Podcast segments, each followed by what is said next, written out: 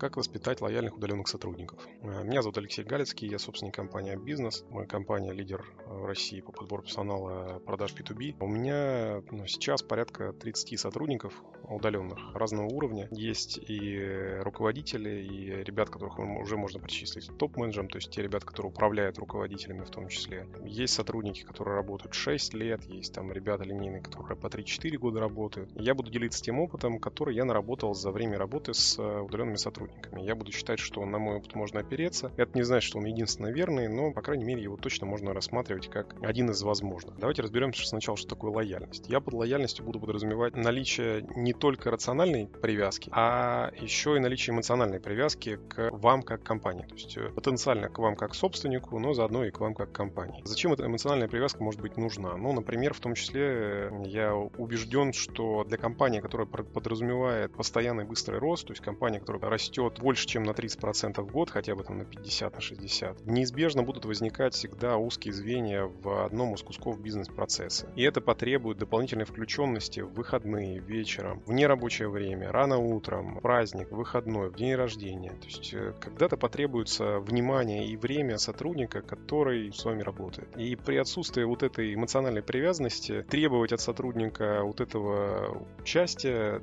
иногда будет невозможно даже за деньги. Поэтому вот эта неравнодушность и причастность к результату компании я и подразумеваю под термином лояльность. Давайте теперь разбирать, как можно воспитать вот эту лояльность внутри удаленных сотрудников. Первое, что я вижу, самое необходимое, что нужно сделать, то есть без чего вообще начинать формирование лояльности нельзя, это платить вовремя. Платить так вовремя, чтобы вашим словом можно было оплачивать ипотеку. Вот когда вы дойдете до такого уровня оплат, что люди будут вам доверять и будут знать, что вот в этот конкретный день они получают денежку, и они точно ее получат всю ровно ту, которую им обещали, это как раз и есть та самая первая ступень формирования лояльности удаленных сотрудников. Почему это так важно? Большую часть удаленных сотрудников, которых я видел, обманывали работодатели по выплатам. Им не платили то, что обещали. Им не платили вообще. Их выкидывали одним днем, а не оплачивая вот всю ту работу, которую они делали частично. Да, там есть разные ситуации, да, там сотрудники тоже не безгрешные, но сейчас мы говорим о том, как нам, как работодателям, воспитать эту лояльность. Вот первый пункт, который вы можете сделать, это не равняться на всех тех недобросовестных работодателей, а сделать так, чтобы вас ставили в пример. Мы, например, платим еженедельно всем сотрудникам. Новым сотрудникам мы платим а, первые 3-5 дней ежедневно. Выплаты у нас не скачут, не меняются. Даже когда был коронакризис, когда мы залетели в кассовый разрыв, даже тогда все сотрудники получали свою зарплату регулярно. Да, она уменьшилась, ну, очевидно, и работа стала меньше в нашем бизнесе, по крайней мере. Но и зарплату свою ребята получали регулярно. Я вижу, что это формирует э, нашу репутацию на рынке работодателей как безупречную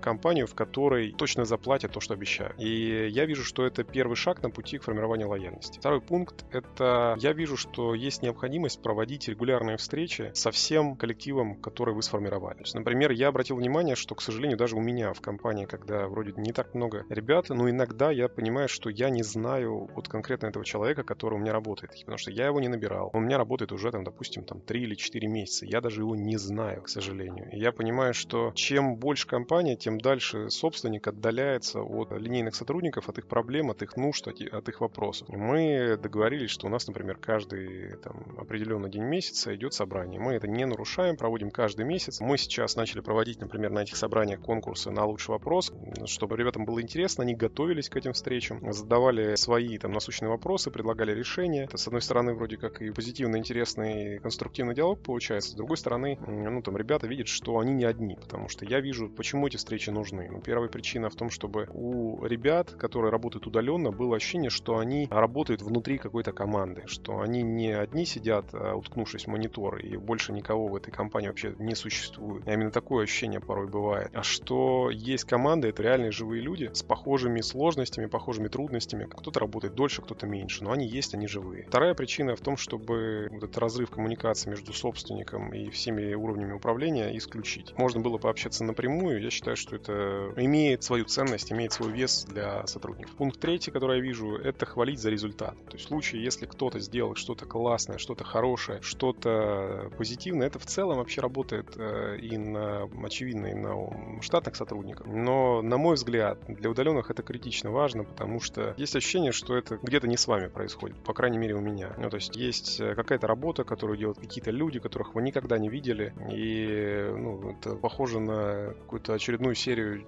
черного зеркала, когда что-то происходит, может быть, это все одна большая матрица, и вообще никого из этих людей не существует. И э, когда вы видите заслуги сотрудника, признаете эти заслуги, еще желательно признаете их как-то публично, мы, например, это делаем иногда в чатах или на общих собраниях, то я вижу, это моя, опять же, гипотеза, я предположу, что это имеет свой вес для тех ребят, которые ну, у нас в том числе работают. Наверное, такой четвертый пункт важный для меня, я такое решение принял. Я несколько раз менял свои убеждения на этот счет, но вот пришел к тому, что я помогаю в различных абсолютно ситуациях всем, чем могу, моим ребятам, которые работают давно. То есть всей ключевой команде обязательно, команде линейной, ну, если там что-то в пределах э, какой-то разумно допустимой суммы денег, которые я готов, если что, смириться и потерять. Разные бывают ситуации, это все люди, там, болезни, смерти, переезды, там, разрывы, серьезные отношения, там, у девушек, которые работают, которые там, по сути, чуть ли не на улицу выгоняют, аварии, ну, в общем, любые бытовые сложности, которые возникают, в том числе, там, поломка техники, воровство, кражи, там, разбираться, насколько это реально все было. Я, ну, стараюсь в это не лезть, если мне, там, сотрудник, я вижу, что от него есть польза, я вижу, что человек старается, человек вкладывается, то я склонен верить, что и причина, по которой он обращается, она реальна. Были ли у меня случаи, когда меня обманывали просто, я там тратил деньги? Конечно, были. Но я считаю, что из-за там вот этого одного, двух, трех мудаков, которые по жизненному пути встретились, это не значит, что не нужно тратить энергию и помогать тем людям, которые к вам обратились за этой помощью. Вот. А она рано, ну, рано или поздно такая ситуация придет. Я вижу, что это может при правильном позиционировании очень здорово как раз повысить ту самую лояльность, про которую я изначально говорил. Наверное, последний пятый пункт, про который я хотел добавить, это что, на мой взгляд, одним из важных пунктов коммуникации с э, сотрудниками является показать